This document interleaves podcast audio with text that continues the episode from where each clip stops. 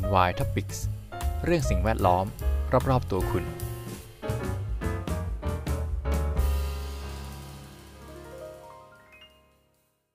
สวัสดีครับยินดีต้อนรับเข้าสู่รายการ NY Topics กับผม P ทันสถิตครับ วันนี้ EP 2 ผมขอพูดเรื่อง โลกร้อนแล้วยังไงต่อ หลายๆคนเคยได้ยินนะครับ โอ้โลกร้อนมันไม่ดีอย่างงู้นอย่างนี้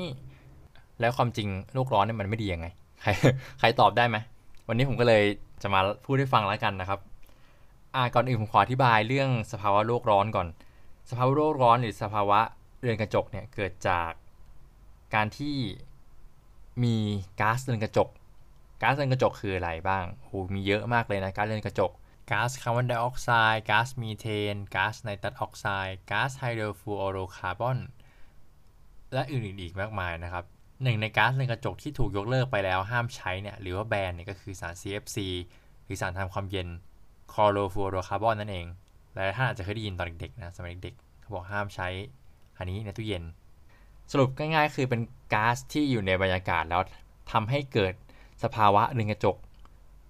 เข้าใจมากขึ้นเลยใช่ไหมล็อกเล่นล็อกเล่น คือโลกเราเนี่ยเขาจะได้รับความร้อนจากแสงอาทิตย์ส่องเข้ามา ผ่านชั้นบรรยากาศนะครับ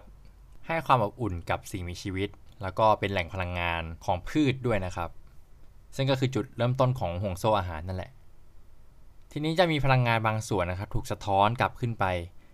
โลกนะครับจะแบ่งเป็นสองส่วนหลักๆ ก็คือพื้นดินกับพื้นน้ำพื้นน้ำเนี่ยลองนึกสภาพนะครับ บึงใหญ่ ๆ เวลาพระอาทิตย์มันส่องแสงขึ้นมา มันจะเข้าตาเรา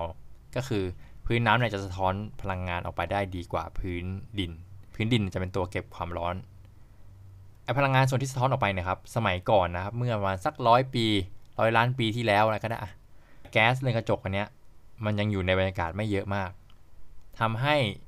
พลังงานถูกสะท้อนออกไปได้ได้เยอะ กลับกันกลับมาที่สมัยนี้นะครับ แก๊สเรือนกระจกเนี่ยมีอยู่เยอะทำให้เกิดสภาวะเรือนกระจกในชั้นบรรยากาศ พลังงานที่ควรจะถูกสะท้อนออกไปเนี่ย มันกลับสะท้อนกลับคืนมาสู่โลก งงไหม กระเด้งกระดอนอยู่ในชั้นบรรยากาศของเราครับรังสีความร้อน อุณหภูมิของโลกก็เลยสูงขึ้นทีละนิดทีละนิดนะครับ ตั้งแต่ปี 2000เอ๊ะปี 188 1840 มั้งถ้าผมจำไม่ผิด เป็นจุดเริ่มต้นของยุคอุตสาหกรรมครับทำให้มีการผลิตแล้วก็การใช้พลังงานเนี่ยมากขึ้นกว่าสมัยก่อนที่เป็นสมัยเกษตรกรรม การที่มนุษย์นะครับ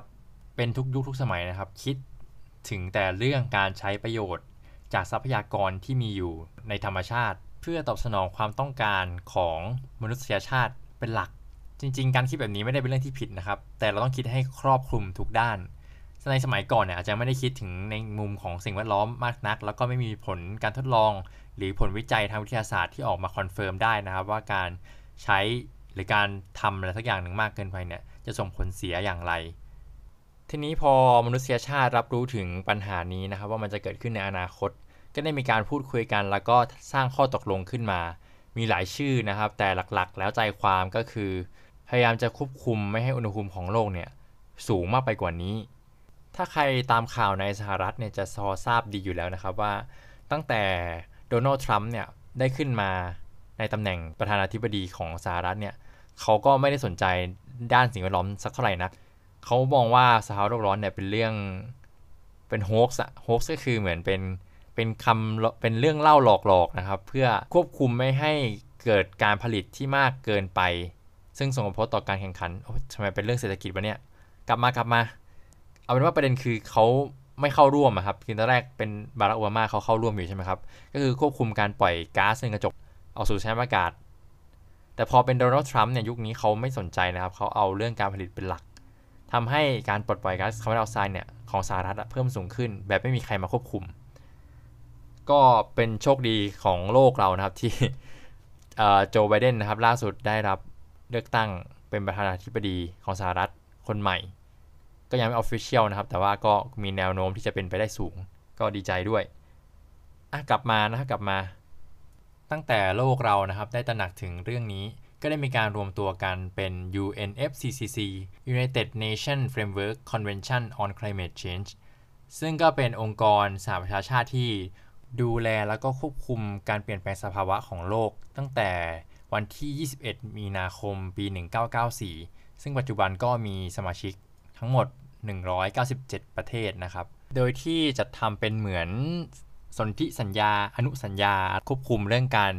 ปล่อย ก๊าซเรือนกระจกของแต่ละประเทศ มันมีหลายชื่อมากๆ แต่ปัจจุบันนะครับก็เป็น Paris Agreement ซึ่งตกลงกันในวันที่ 12 ธันวา